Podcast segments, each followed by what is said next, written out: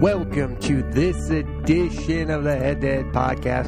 I'm your host, Cam McKinney. This is the 21st edition of the podcast, and in this episode of the podcast, I will be talking about all things NBA. I will be doing a monthly episode of this podcast about the NBA called NBA Jam. This is NBA Jam, the first edition of NBA Jam on the 21st edition of the Head to Head podcast. So a monthly episode all about the NBA because that's how much I love the NBA. Let's get it started. Let's talk about the recent struggles of the Houston Rockets, who have seven losses, and they had 17 losses all of last year. Last year, the Houston Rockets were 65 and 17. James Harden was your MVP. Chris Paul was a stud. The Rockets were one game from going to the NBA Finals, and this offseason, they have decided to not re-sign their best defensive players in Trevor Ariza and Luke Mbah a Moute. They did not sign Moute or Ariza. They're two best defenders on the roster. They have gone. They also traded away Ryan Anderson, acquired Carmelo Anthony. Now there's talk that Carmelo Anthony is on the way out. Listen, I have zero interest in continuing to talk about Carmelo Anthony because he is no longer interesting. He is just a guy who used to be great at basketball, who's no longer great at basketball. Father Time has already beaten Carmelo Anthony. What I do want to talk about is why we're not blaming Mike D'Antoni. This is the history of a Mike D'Antoni team. They can get to a certain point. They can win 60 something games. We saw that with the Suns year in and year out. He has a great offensive system. He's one of the best offensive minds in the history of basketball. But what Mike D'Antoni cannot do is coach defense, and he has zero interest of the defensive end when it comes to the Houston Rockets. And that's why they let Trevor Ariza go. I know it's $15 million. I know ownership probably had something to do with the two. But the the realistic thing is he is interested in James Harden and he is interested in Chris Paul because they are great offensive players. He has zero interest in defensive players. How many of his former players were great defenders? Shawn Marion is comes to mind, but he was also a great offensive player. Mike D'Antoni's history as a coach is too much about offense and not about defense. He is a great offensive mind. He is not a great overall coach. He's a good coach.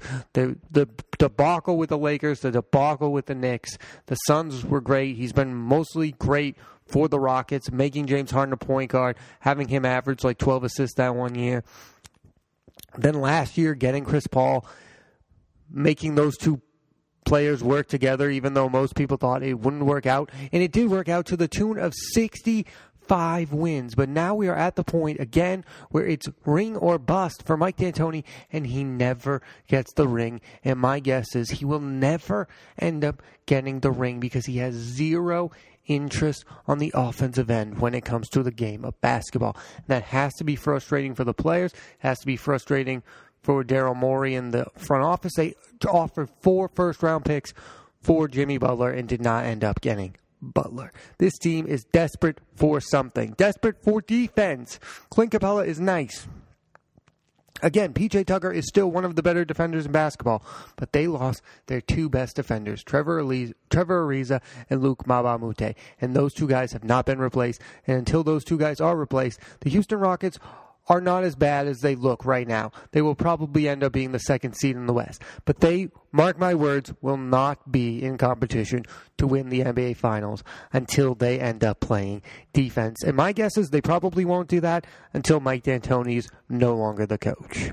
As I was saying, the Rockets offered four first round picks for Jimmy Butler. Jimmy Butler ends up going to the Philadelphia 76ers away from Tom Thibodeau and the Timberwolves and those those young players who I'm not big fans of Andrew Wiggins, I'm not big fans of Karl-Anthony Towns. I am a big fan of Joel Embiid and Ben Simmons. Ben Simmons needs to develop a jump shot. Jimmy Butler is Ben Simmons with a jump shot, so that's why I think he's the perfect mentor. I feel like these two young players are going to fit well with Jimmy Butler better than Wiggins and Karl-Anthony Towns. But I do think it's interesting that teams continue to put Jimmy Butler around young players when he continues to, I don't know, there was the debacle with Rondo and the Bulls a few years ago with Butler and young players. Then he goes to Minnesota and he's not getting along with young players. He needs to be on a veteran laden team So maybe the Sixers have more veterans than the Timberwolves. I mean, the Sixers do have J.J. Redick. Maybe that helps. There's not a lot of veterans on that roster, though, and I, it doesn't feel like Jimmy Butler wants to be mentor guy. He wants to be the face of the franchise. He wants to get paid. So I think if the Sixers are willing to pay Jimmy Butler, things should work out. I mean, that's what it comes down to is he wants the respect. I think it is more than the money for Jimmy Butler. I think he wants to be told he's number one. And listen, I think the Sixers are willing to do that because there are flaws in Joel Embiid's game and there are flaws in Ben Simmons' game. There's not. I, I do believe that Jimmy Butler would be the best player on that roster. I think Butler and Embiid would be the number one two punch, and Ben Simmons becomes like the passer, point guard type guy.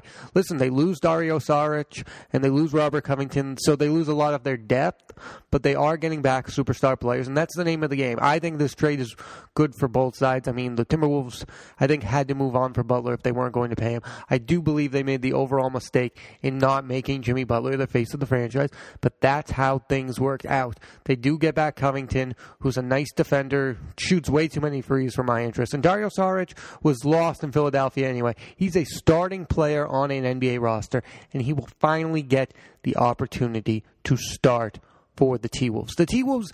Uh, listen, they're like five and eight as I'm doing this podcast. I don't think they're a playoff team anyway, but they had to start over, and I think they have to move on from Tom Thibodeau at some point the highlight of the Timberwolves season is going to be the Derrick Rose 50 point performance, and that's not a good thing because that means they won't make the playoffs.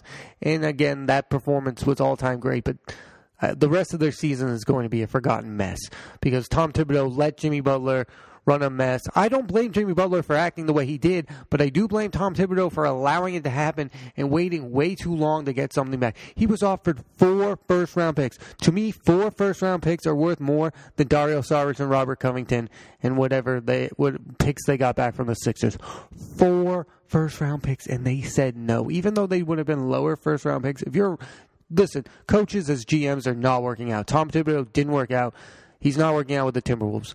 Stan Van Gundy didn't work out with the Pistons, and Doc Rivers didn't work out with the Clippers. Coaches should stay coaches, and general managers should definitely stay general managers. Another guy who was a general manager and a coach, Mike Budenholzer, finds a new home with the Milwaukee Bucks, and so far this season, things are working out. Milwaukee Bucks are the best three point shooting team thus far this season, and that's that's coming off of last year when they had guys like Jabari Parker and a bunch of guys who didn't shoot the three. Now they brought back Ilyasova. They're really using Khris Middleton more. Giannis Antetokounmpo. They have Matthew Dellavedova. They have nice young players. Brogdon is a nice young player who won Rookie of the Year, even though he won it in a year where there wasn't many rookies who were flashy and great. I also think they also got one of the stars from March Madness as one of their first round picks. Listen, I think it's interesting what's happening with Milwaukee. I'm not going to really take them serious. The, most interesting thing is adding Brook Lopez so they have bigs that can shoot. They really brought in shooters. I think that's the right way to go. I think the Bucks are going to win 50 to 55 games, get to the second round. It'd be interesting to see a rematch with the Celtics. As a Celtics fan, I thought the Bucks had it. That was maybe the best series of the playoffs for me last year, entertaining wise. I know I'm saying that as a Celtics fan, but I, I did like a lot what the Bucks did. I really, I have been on the Khris Middleton bandwagon when they say Giannis Antetokounmpo and nothing else. Khris Middleton is a really good shooter. He's he's more than a catch and shoot guy. He's a really good defender. I think he's underrated in NBA circles. I, I'm a big Khris Middleton fan. I, I like the addition of Brook Lopez. Like I said, I think Brook Lopez was really good with the Lakers last year. I mean, I don't know why the Lakers didn't bring him back. They probably should have. Now they had to get desperate and get Tyson Chandler. But again, with the Milwaukee Bucks, all in all, Mike Budenholzer has won 60 plus games before with a Hawks team without a superstar.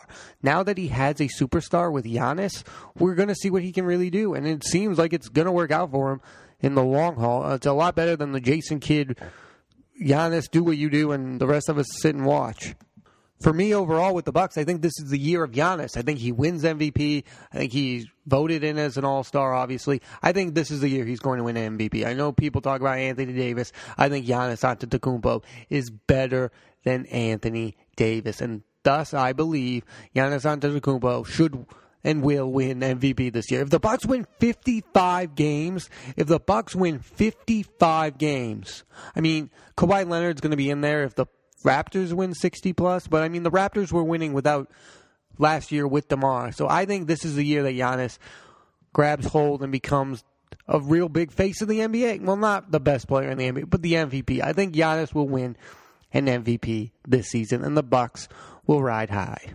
The next thing I want to speak on is the Warriors and the recent drama with Draymond Green and Kevin Durant. Listen, I think we live in this world where they recruit these superstars and we all think they're best friends, and now there's there's the news that Draymond was suspended because of things he said about Durant. I don't really know what the argument was about. His impending free agency. I think sports, those free agencies are looming bigger in sports the more and more. The Jimmy Butler situation, now the Kevin Durant situation, last year the Kawhi Leonard situation. I'm really not that interested in talking about the Warriors as a whole because I think they're going to be fine. They're going to probably win an NBA title.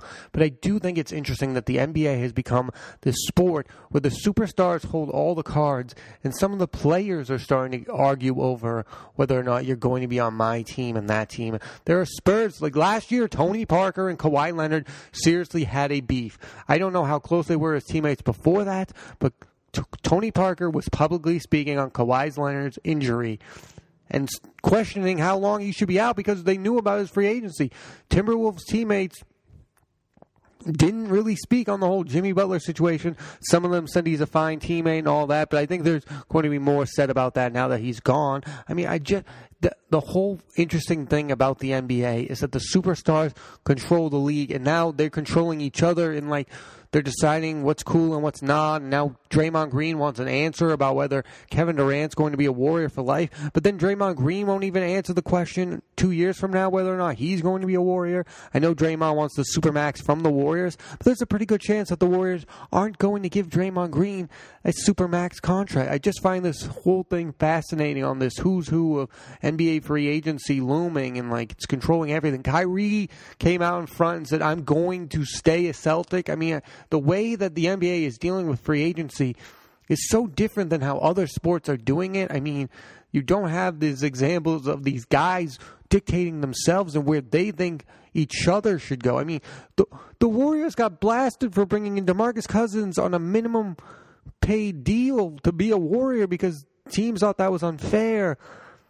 And it's like your team didn't want to sign DeMarcus Cousins to a bigger contract. I mean, that's your problem. And now you're having Draymond mad at Kevin because he's not giving the answers about whether or not he's going to stay a Warrior. I mean, the whole thing's fascinating.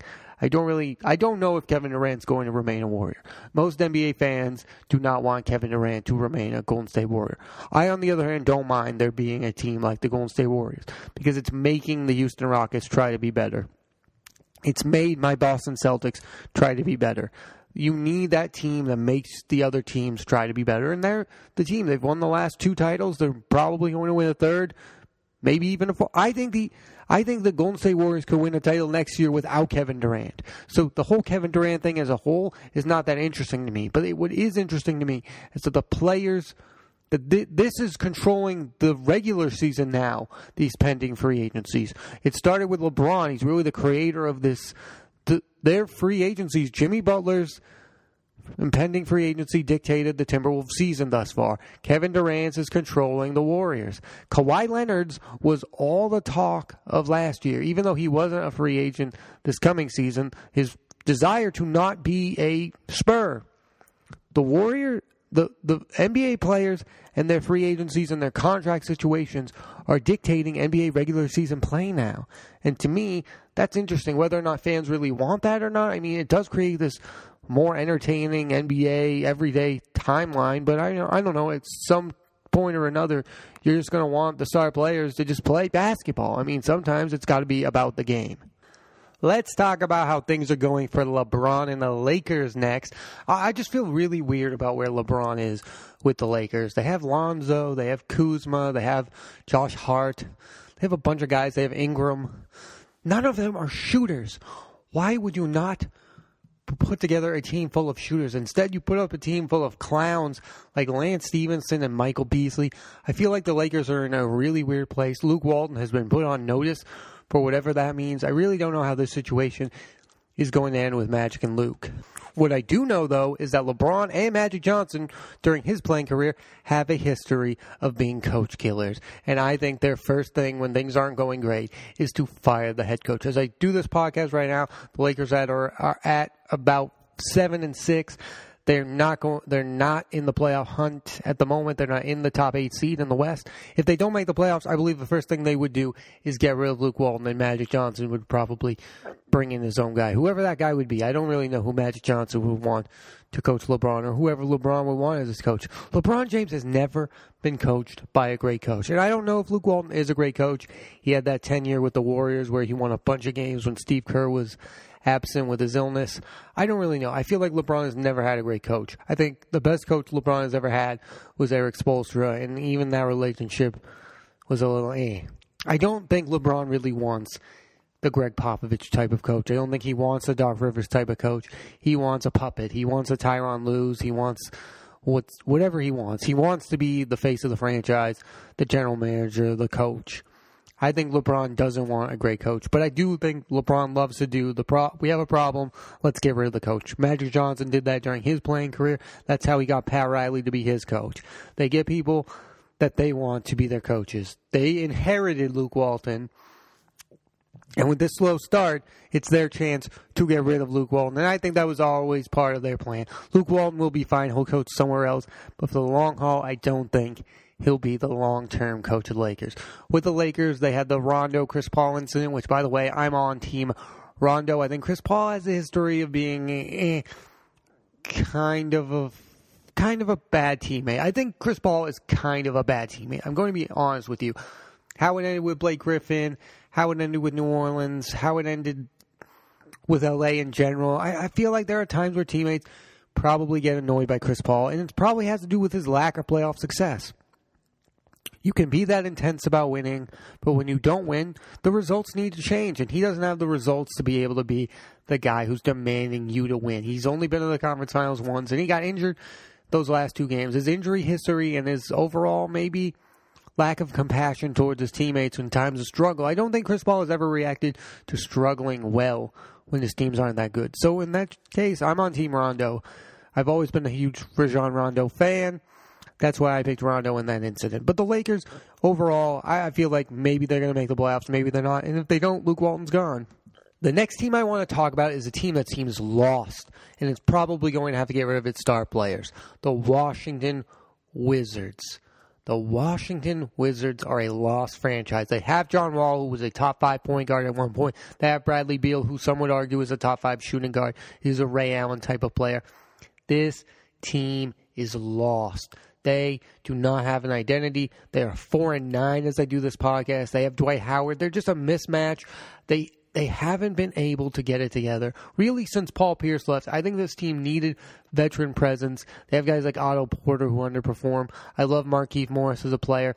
I think this team needed more veterans. Last year they had the Marcin Gortat, John Wall incident. I feel like the Wizards are really lost. They are a lost franchise at this point.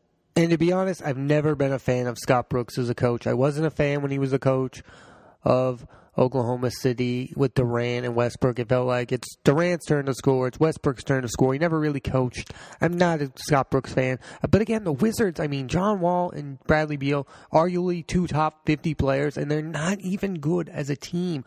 They gave Otto Porter money, and he hasn't really performed since he got paid they they really need to hit the reset button. I think that reset button is trading Bradley Beal because John Wall's mega deal hasn't even started yet. So the key for the Wizards is to probably move on from Bradley Beal, like they moved on from Gortat, like they're probably going to move on from Morris. But they had a really good core that just couldn't get past the second round of the playoffs.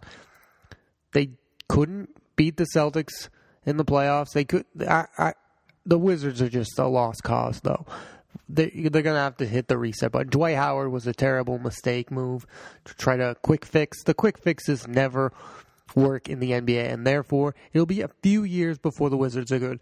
Hit the reset button, get rid of Scott Brooks as your coach, and trade Bradley Beal. That's what the Wizards need desperately. And the last thing I want to talk about on this podcast is my Boston Celtics. They are off to a seven and six start, and it's not looking too pretty so far. I'm going to hold and wait my judgment for Gordon Hayward until about the midpoint of the season. That's not the problem. The problem to me is the Terry Rozier issue. The Terry Rozier issue is this young guy without Kyrie helped lead. He didn't lead. He helped lead the Celtics to the West, the Eastern Conference Finals and within a game of the NBA Finals.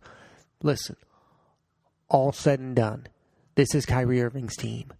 Kyrie Irving is the long-term future of the Boston Celtics they're going to have to trade Terry Rozier because Terry Rozier is hungry and he wants to play. Scary Terry is now scary for the Celtics, not for other teams. This is a guy who wants more playing time. And listen, is he justified in doing so? Yes. They have Al Horford, they have Jaylen Brown, they have Gordon Hayward. Those guys all seem kind of happy. Jayson Tatum. The one guy who's unhappy is Terry Rozier. And you kind of need everyone happy, it seems like, for the Celtics to have a really successful season. I still believe the Celtics are going to win 60 games and be the one seed. But right now, they're 7 and 6, and they're the fifth seed in the East.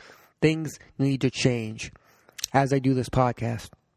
I believe things will change, but there has to be some moves to be made. And I think Terry Rozier is the move to be made because everybody else seems to be when Terry Rozier comes into a game, it just kind of seems like it's his turn to take shots now. I, I I don't really like how things are going. Can they resolve things with Terry? He didn't take a contract. He's going to be a restricted free agency. I don't think they're going to match the offer. I think now is the time to move on from Scary Terry and maybe get something that you need. The Celtics should use another backup big. The Celtics should use some a shooter coming off the bench who doesn't need to be the guy the the idea that makes Scary Terry scary for the Celtics right now is he believes he can be a player, a major player on a team. And from the Celtics' perspective, they don't need him to be that guy. They have Kyrie Irving. They have Gordon Hayward. They have Jayson Tatum. They want Gordon Hayward to start taking more shots. And I think they want Scary Terry to start taking less of the shots. I know Brad Stevens said he wants to play Terry Rozier as much as he can. But what's best for the Celtics is to probably move on from Terry Rozier because he has come to a point in the NBA where he believes he is the guy, and I think it's it's kind of dangerous to have him around the actual guys. I think it is. He doesn't want to be another role player. He he thinks it's his time, and maybe he's he has to be given the chance to see whether or not it is his time. I believe I believe with most athletes it's interesting when they are given that chance. We've seen it with other guys. We've seen it with Dennis Schroeder when he was with Atlanta. They moved on from T. The Celtics are not going to move on from Kyrie Irving. He is going to sign the mega deal. He is the star of the franchise. He is going to be the long term Celtic. Terry Rozier is not. Marcus Smart already signed his extension, so the Celtics have chosen sides. They're going to choose Kyrie over Rozier. That's just the fact. But the the fact of the matter is, for this season, to for for it to be the best season it could be, I believe the Celtics will probably have to move on from Terry Rozier, and which is sad to say because he was a playoff hero last postseason without Kyrie Irving, and he's great insurance to have. But last season he felt like a role player. He took his role and he went with it. Now there's talks about he wants out, he wants a trade, he wants to be the man, and there's not enough basketballs to go around for him to be the man. I want uh, there are three players I want to get more shots than Terry Rozier. Kyrie Irving, Gordon Hayward, Jayson Tatum, and probably Jaylen Brown also. I believe in those guys more than I believe in Terry Rozier. That's just the fact of the matter. And Danny is going to have to make the right move with Terry Rozier. He could probably get a nice haul for Terry Rozier, a nice role player to take that spot. They don't need three point guards. I really don't think they need. Gordon Hayward can handle the ball. Al Horford's a great passer now might be the time to move on from Terry Rozier, in my estimation. It is the time.